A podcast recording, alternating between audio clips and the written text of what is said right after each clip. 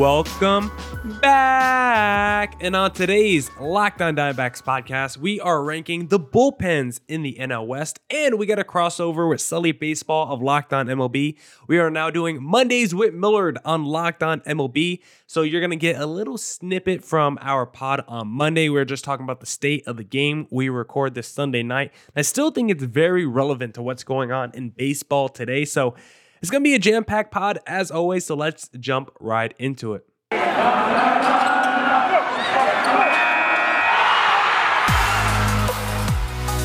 You are Locked On Diamondbacks, your daily Arizona Diamondbacks podcast, part of the Locked On Podcast Network, your team every day.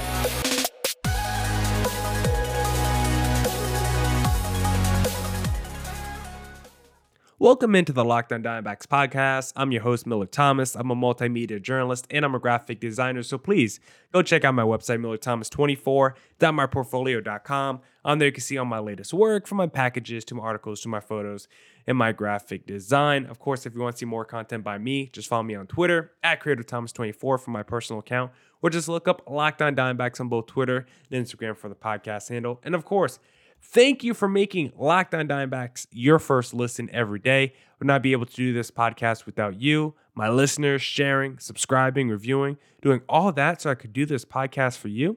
Thank you. It's free and available on all platforms, so please continue to tell your friends. But as I said in the cold open, we are starting today's pod by discussing, or really just ranking the bullpens in the NL West before we talk to Sully Baseball about the state of the game, where we just talk a whole bunch about the lockout and superstar trades and a whole bunch of different things pertaining to baseball. So that's going to be a really fun discussion with Sully. But before we get there, let's jump into these rankings for the bullpens in the NL West, because this is where we're kind of doing a network-wide, where we kind of do one segment at the end of our pods or at the beginning of the pod, sometime during the pod, where we're all kind of hitting the same benchmark or doing the same topic across the network, at least for the baseball side. So Monday, we ranked the rotations. Today is ranking the bullpens, and I can tell you guys what we're ranking on Friday, but I just honestly don't remember. I don't have it written down, so that's a bad tease by me, but we're also ranking something else within the division on Friday, maybe the lineup or something. I don't really remember, but we will be ranking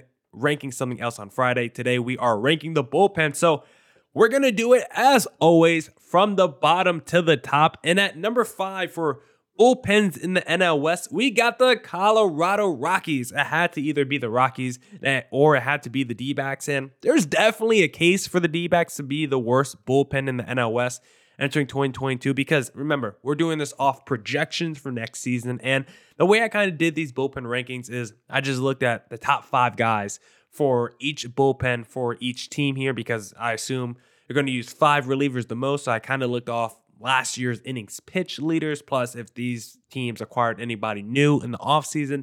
Just made a combination. So for the Rockies, their go-to 5 relievers, I think, are going to be, remember, again, this is just speculation, what I think, from research and doing other things. So if you guys want to tell me I'm wrong, please hit me up on Twitter at CreativeThomas24 if you don't think that guy will be in his bullpen. I mean, we're doing this so early still kind of early, even though baseball is supposed to start in less, in like a month.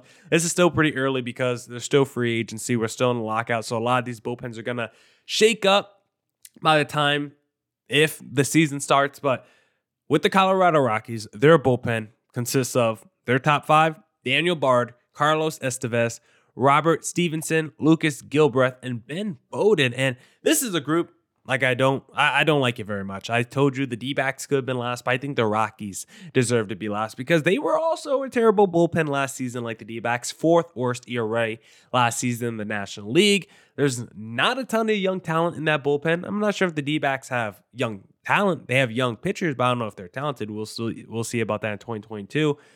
And, even though I don't love the bullpen, I also have to take into account that they pitch at Coors Field. So that's going to also jack up their ERA a little bit. So the fact that they're already not good and then they're playing in a hitter-friendly ballpark, I think has to take them a little bit down on my totem pole. 2nd fewest strikeouts in the National League last season for the Rockies. Their bullpen, 2nd fewest strikeouts in the whole NL last season. So this Rockies bullpen, there's just not a ton of names I love. I love the Daniel Bard story. I grew up a Red Sox fan.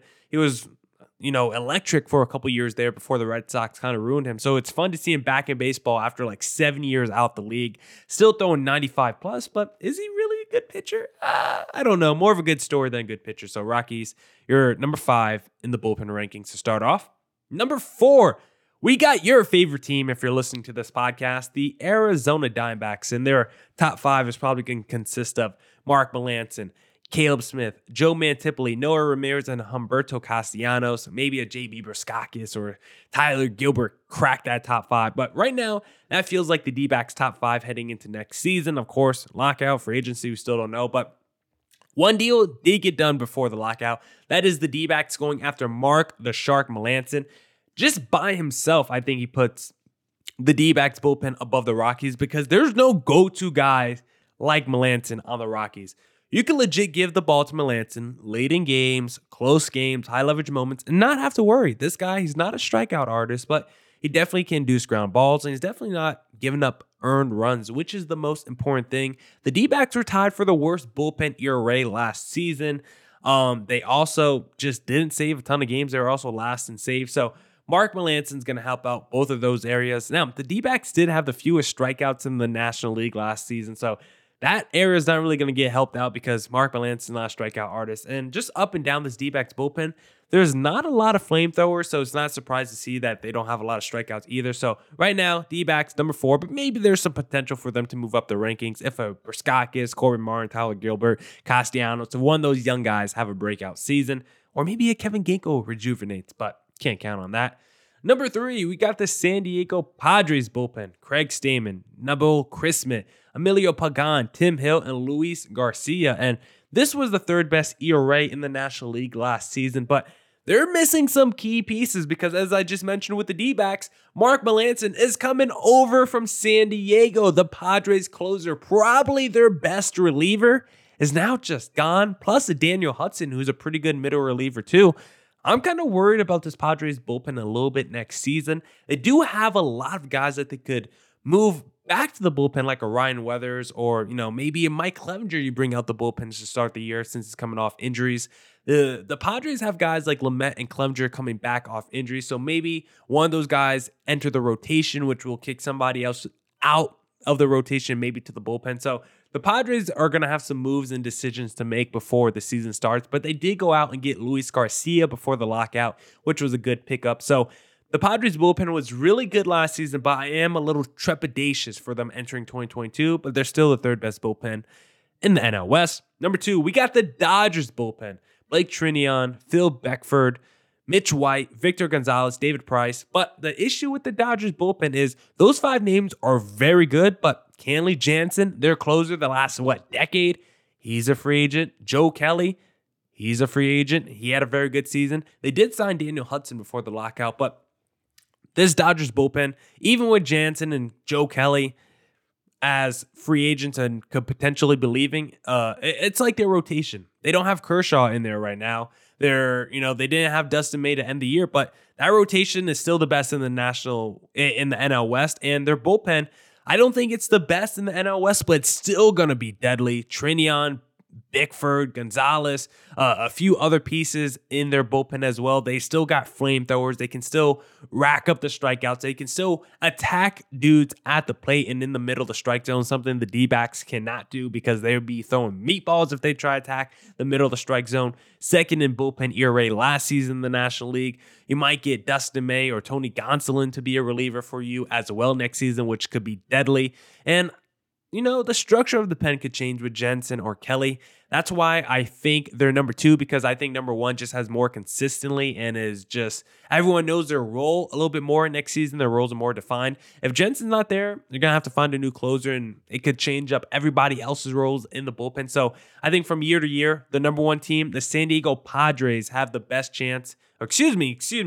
The number 1 team, the San Francisco Giants, I believe, have the best chance to repeat as the best bullpen in the NL West because that's what they had last season. Their bullpen was number 1 in ERA in the National League last season. It also had the best whip, and it was tied for the most saves. So The Giants' bullpen was absolutely nasty. Jake McGee, Tyler Rogers, Jarlin Garcia, Jose Alvarez, and Zach Littell is their top five, and all of them had a sub-3 ERA last season. Imagine if the D-backs had one or two relievers with a sub-3 ERA. The Giants have five. The Giants' bullpen is very good, and entering next season, there is no reason why I think it shouldn't repeat as the best bullpen in the NL West. Maybe the Dodgers take them because of free agency move, but right now, as of today, when I'm recording this March 1st, I believe the Giants have the best bullpen in the National League West. Now, Sully Baseball and I will discuss the state of baseball. But first, this episode is brought to you by BetOnline. Football might be over for this season, but basketball is in full steam for both pro and college hoops. From all the latest odds, totals, player performance props, to where the next fire coach is going to land, BetOnline.net is the number one spot for your sports betting needs. BetOnline remains the best spot for all your sports scores, podcasts, and news this season. And it's not just basketball. BetOnline.net is your source for hockey, boxing, and UFC. Head to the website or use your mobile device to learn more about the trends and actions. BetOnline, where the game starts. Thanks for making Locked On Diamondbacks your first listen every day. Locked On MLB Prospects host Lindsey Crosby is a prospect encyclopedia. He's going deep on the MLB stars of tomorrow. It's free and available wherever you get your podcasts.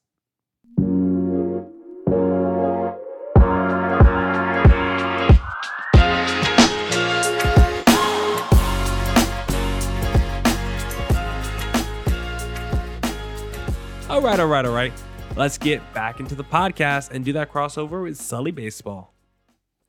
We're doing a crossover here at Locked On MLB. In fact, we're going to be doing crossovers for the next bunch of MLBs, which would be with our new friend you've been here for a while, Mr. Miller Thomas is going to be our guest here on Locked On MLB. I'm your host, Paul Francis Sullivan. Please call me Sully. This show is available wherever you get your podcasts. And you can follow us on Twitter at Locked On MLB Pod. Same handle on Instagram. I'm your pal Sully. If you look down there, you can follow me at Sully Baseball on Twitter, Sully Baseball Podcast on Instagram. And my Monday partners, it's not Tuesdays with Maury. It's going to be Mondays with Millard. Oh, Millard Thomas, who has been a frequent guest on this podcast. I've been on your podcast. You've been on my podcast. Yeah. The host of Locked On Diamondbacks. And I'll say it. I'm brave enough to say it. Uh-oh. One of my friends in the Locked On world and one of my favorite hosts on here. I'm glad that we're going to try to do this a bunch of Mondays and have, although is this going out live to the world right now? No. Can people watch this right now? I hope not. I think I have record only, so hopefully it's not being broadcast. Right, well, either way, I didn't know if this was going out live and thrown out to Saturn, but hey, we'll Miller, Let's talk a little bit about here. So we're wrapping up February. Pitchers and catchers should have reported. Minor leaguers have reported. And what are your thoughts right now? What's going to happen? I mean, I know you don't know for sure because neither one of us are in the negotiation room. But are they going to come to their senses or what? Honestly, I don't know. Like, I've just kind of stopped caring about the lockout negotiations. When it first started, I was the guy beating all the updates on my pod, trying to do all the information. But over the last few weeks, I've just kind of stopped caring about it because either we're going to have a season or we're not going to have a season, or maybe we'll have half a season. We don't know at this point. The players and the owners, they just keep going back and forth. They will submit one proposal and then they'll change it by $2 million and then submit another one. And then someone gets angry. Someone leaves the table early. Overall, I just want baseball to come back. I don't really care about the negotiations at this point. I know the players are fighting for a lot. I know the owners are not trying to concede, but at the end of the day, I just want to see the sport of baseball back. I'm not sure what the timeline is. I've kind of just stopped following the updates because eventually I'm just going to wake up and they're going to tell me either we're having a season or we're not. Yeah. I mean, intellectually, and I'm going to talk about this. If you listen to Locked On MLB, I'm going to talk a little bit about this tomorrow, that I think we need to have the basis of negotiations start with honesty and reality. And if the owners are claiming they're losing money, I call a gigantic BS on that. And if we can't start negotiating, if one side is not dealing with reality, but that's that's me making an intellectual conversation and making a point of here's something that could help negotiations. Be honest. But as a baseball fan and also, quite frankly, someone who makes a little bit of money talking about baseball on the Locked On Podcast Network. Mm-hmm. You know, it's easier to you know, sell Built Bars when we actually have ball games to talk about. I mean, I've been having a blast this offseason talking about, hey, what if this trade happened? What if this? Yeah, let's do a game show. Those. But at some point, you got to say, let's talk about what's happening on the field. And at some point, I think it would be absolutely disastrous if baseball doesn't start playing soon. I'm going to read you a text. My cousin Dave, who I love dearly, and he may be listening to this right now. He is my cousin, but in my mind, he's a sibling. I mean, we're that close. I mean, and we text every day. I lived with him for a little while. You know, he's that kind of a relative. And he sent, and we literally send some sort of a text every single day to each other. And he wrote to, and he has two kids who are roughly the same age as my kids. And he said, my kids are both avid sports fans, but MLB ranks last in their order of preference. Oh, for sure. With the game slipping further behind other sports, both sides dig in their heels.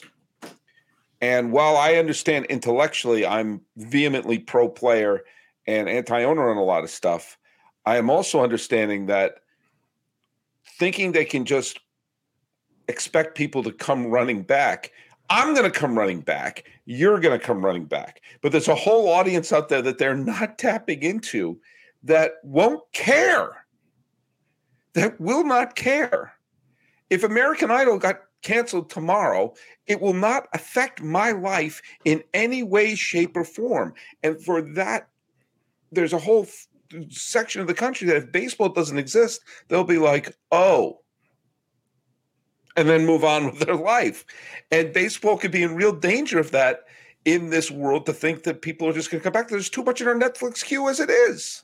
Yeah. Baseball's problem is their own arrogance, is feeling like they just kind of have a stranglehold. Like they kind of still feel like they're back in the 70s, 80s, and 90s in terms of their popularity. And because they look at their profits, and even though they might claim poor, all the numbers say like baseball's as profitable as any sport. I believe they still make more money than the NBA. Like baseball is doing great. So from the owner's pocket standpoint, they don't really see an issue with the game. They don't see an issue with marketing toward younger fans probably as much, because their pockets are still full. They're still making money. So it's hard to say, yeah, we might be, you know, leaving out certain segments of an audience, but overall, if we still are hitting our numbers every season, if our ratings are still looking fine, if our wallets are still fat, like why should we make any changes to our game, to our system, to how things are structured? Because at the end of the day, we're still coming out on the positive end of things, and that's basically all the owners care about. Sully and I will continue our discussion, but this episode is brought to you by Built Bar. This is the time of year that I've pretty much given up on all my New Year's resolutions, but not this year. I'm sticking to my resolution to eat right thanks to Built Bar. Have you tried the puffs? If you haven't, you're missing out on one of Built Bar's best tasting bars. Puffs are the first ever protein-infused marshmallow. They're fluffy, they're marshmallowy, they're absolutely delicious. And the thing with Built Bar is they taste like a candy bar, but that's how they trick you, because they're not. Remember, they're protein bars. That means low calorie, low sugar, high protein, high fiber. Great for that keto diet. If you want your own flavor, because I love cookies and cream, just go to Built.com. Use promo code LOCK15 for 15% off your next order. Promo code LOCK15 for 15% off at Built.com.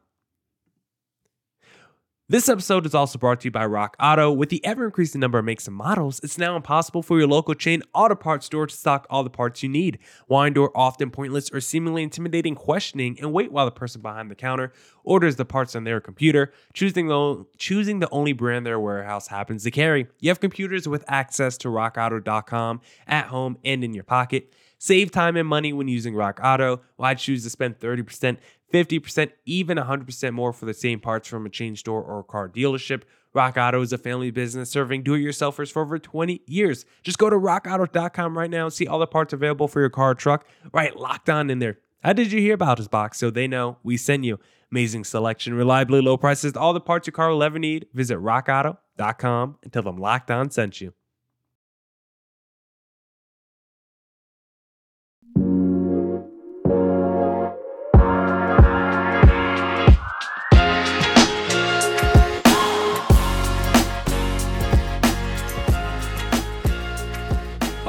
All right. Let's wrap up the pod. And Hannah Kaiser made a great point on Yahoo Sports that if baseball teams are losing money now after making record profits over the last couple of decades, then why wouldn't they fire Rob Manfred? Mm-hmm. You know, like, why would he still have a job? Because they've pushed out commissioners in the past. Just ask Mr. Fay Vincent that. So it makes little sense that they're taking the tactics they're losing, but they can't lose because it's a point I've made many times. Think about, like, right now, there's about 5 or 6 shows I'm behind on. Mm-hmm. And every 2 minutes someone says, hey, are you watching the Return of Bennett Shamsai? Have you heard of the show, The Return of Bennett Shamsai? And I have not. That people are going nuts over it because I made it up. But there's so many shows out there that you probably said, yeah, that sounds like a show. There's so many shows that you could be like, yeah, I hear people are saying about it. And of course, people watch it like it's 50 episodes. Oh yeah, it dropped yesterday. I've watched all 50. They're amazing. Spoiler alert. And there's so many shows are so like, you know, are so there's so many great shows. And then I'm also catching up on my Oscar watching. And then, you know, there's all these other stuff that's going on. If you know, for some people who aren't baseball mad like me to say, oh, we're going to remove this from your queue, you're kind of like, actually, it's kind of a relief. I don't have to watch that right now, 'cause I'm still catching up on everything else. That is the media world that baseball is existing in right now. And the arrogance that they think that they can step out and expect people to come running back in line. It's like, no, I'm going to be watching Book of Boba Fett and Mandalorian and the British Baking Show and Lupin and what other shows are out there. And then Ozark. Ozark's good. Ozark's great. And the new season of Mrs. Maisel. I mean, there are too many. And I you know, baseball can't get out of line and think that people are going to come running back to them. Yeah, it's not surprising that you see the owners treating their fans like this, because you look at some of their teams, how they treat their own superstars. When you look at the Red Sox trading Mookie Betts because of, who knows, financial reasons, and you see the Nolan Arenado deals of the world. Like, there's so many times where a superstar gets moved just because of fake financial reasons, when these teams are pulling in money and the appreciation of these franchises keep going up and up, and yet they can't afford to pay some of their star players. It really doesn't make any sense. And when you combine that with the fan bases of these franchises as well, like the teams that, you know, the Rockies fans, like seeing Nolan Arenado go and get traded for like no reason, and then the return you get back for nothing. That's the worst part about these superstar deals. You move off the guy who is the face of your franchise, pulling in all the money for your tickets, he's on the cover of everything, then you get nothing back. That's why I really don't understand when it comes to most of these superstar trades, is the fact that they literally get nothing back in return. Well, I mean your team traded, your team's the Diamondbacks, you traded away Goldschmidt to St. Louis a couple of years ago.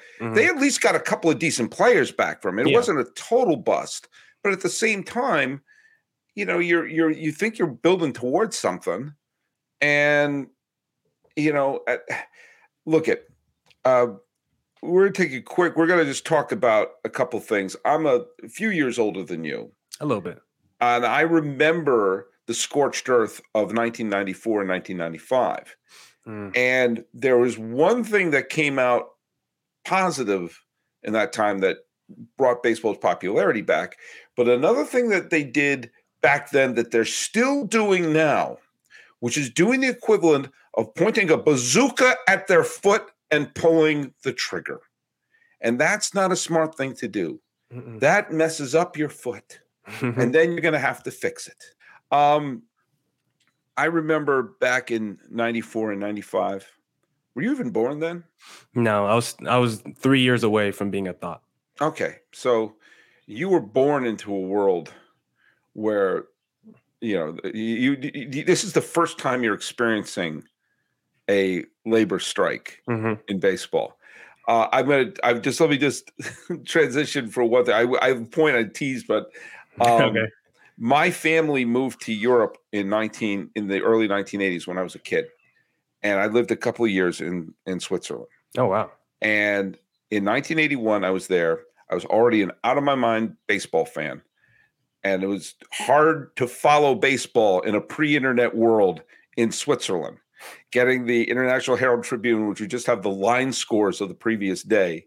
And I had all my mom's old baseball books from the 50s. So I basically became a baseball historian. I would sit there reading about the Yankees in the 1950s. That summer, we visited America for about 5 or 6 weeks, I think it was. We were just going to come back and spend like a holiday. And all I wanted to do the summer of 1981, there were two things I wanted to do. I wanted to see the movie Superman 2 because it involved the Krypton criminals breaking out from the Phantom Zone, and they'd set that up in Superman 1. And I wanted to see a baseball game live. I came back. They were on strike. Dang. It was the 1981 strike. They did you dirty. And I didn't get to go see a game at Fenway Park. At the end of our trip there, the strike ended, and I wound up going to a game at Shea Stadium with my cousins. We saw the Phillies play the Mets, and I got to see Pete Rose and Mike Schmidt play. It was the only time I ever saw Pete Rose play live. And it was Mets hat day. So I was able to get a Met hat at Shea Stadium. Even though I wasn't a Met fan, it was still cool. So I did get to see a game, but I was like, I come all the way here, there's no baseball. But the World Series being canceled in 94, spring training turning into the fiasco with replacement players in 95. I really didn't think we were ever going to see a fiasco like that ever again. It was one of those things like you would think lessons would be learned. And we're not there yet. They're not using replacement players. Thank goodness. We haven't canceled a World Series. Thank goodness. The thing that saved baseball was steroids. And every time there's been a major problem in baseball, they've turned to a way to increase offense, whether it was using a tighter baseball in the 1920s, where suddenly the home run champ went from going from 15 to 60, and ERAs went from going from like 1 to 7 in like 1 year. And then the pitchers were dominating too much in the 60s, so they created the designated hitter and they lowered the mound. And then baseball needed anything to bring fans back. Ripken did it for about an hour and a half. And then they said, hey, if people like big muscular dudes hitting home runs, what steroids? I don't know what you're speaking of. And suddenly baseball was back by 1998. It was dead in the water in 95, and it was back better than ever in 98. And they built all these new stadiums to the point where Dodger Stadium is now the second oldest stadium in the National League. Coors Field is the third oldest stadium in the National League. And because of steroids. And we're going to see a new steroid era. They're going to look the other way at steroids. And when baseball comes back, we get the universe. It's going to be a combination. They're going to – all three of the things. They're going to get a new ball, make the DH universal, and you're going to see players showing up looking like Drax from Guardians of the Galaxy. Hell, they may look like Groot. And here we go. We're going to have a new steroid era, and it's going to save baseball. Yeah, well, I hope so. I'm not too sure if we'll actually get that. I assume we'll probably put some drug testing plans back in place just because, I mean, you could tell these players that they could look use steroids and we're going to look the other way, you know. Do the look the other way thing like we did during the steroid era. But then when these players start to come up on the Hall of Fame ballots, we go through all these controversies again. I don't know if the players want to actually go through that whole process of being the new Barry Bonds for this generation. So even though it sounds good in practicality, the steroid era, I would love to have it back. I don't even know if the players want to participate in the we're going to look away that the baseball likes to do, because I think at the end of the day, it's actually going to hurt a lot of the players' legacies if they care about that, of course, if they care about these barbershop debates, because you never know, they might. So I think players, I think they actually might stay away from the steroid era just because of how of all the negativity and the criticism that just surrounds players that use PEDs nowadays. So I think they might stay away from that. But the universal DH, I'm glad that they bring it back. And if they want to add more offense to the game, let's ban the universal DH. Joey Gallo, I'm all the way with you. Let's make the shift in a legal defense. That's it for this edition of the Locked On Diamondbacks podcast. Shout out to Sully Baseball for this crossover. I look forward to talking to him every Monday. As always, come back for more Diamondbacks news coverage and insight on Fridays. We'll be doing another ranking, and I got part 2 of my crossover with Sully Baseball. As always, as well, stay safe, stay healthy, and thanks for making Locked On Diamondbacks your first listen of the day. Go make your second listen Locked On MLB with Sully Baseball as he brings you a unique perspective on the majors, both past and present. It's free and available wherever you get your podcasts. Deuces!